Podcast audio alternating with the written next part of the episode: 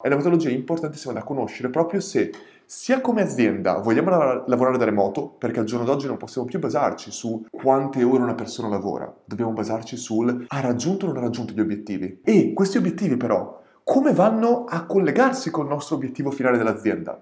Ecco, la bellezza del, della metodologia OKR è questa, che mentre la maggior parte delle volte io come azienda assegno le tasche ai miei dipendenti, qua funziona in maniera completamente diversa. Qua io assegno i miei obiettivi come azienda, ma poi lascio che i singoli team individuino quali siano i key results, le azioni che devono fare per raggiungere quegli obiettivi. Quindi non è un top down, non è neanche bottom up, che vuol dire semplicemente, mentre top down vuol dire che dall'alto io dico cosa fare, bottom up vuol dire che dal basso io dico che cosa voglio fare. Questo qui è un mix dove io cerco di lasciare più liberi le persone del mio team o i miei team stessi per raggiungere l'obiettivo, ma noi come organizzazione settiamo l'obiettivo e questo è molto importante, un sacco di, co- un sacco di volte non è importante dire semplicemente micro gestire le persone e dire a tutti cosa devono fare, ma tu devi trovare dei talenti al quale tu dici questo è quello che io voglio raggiungere.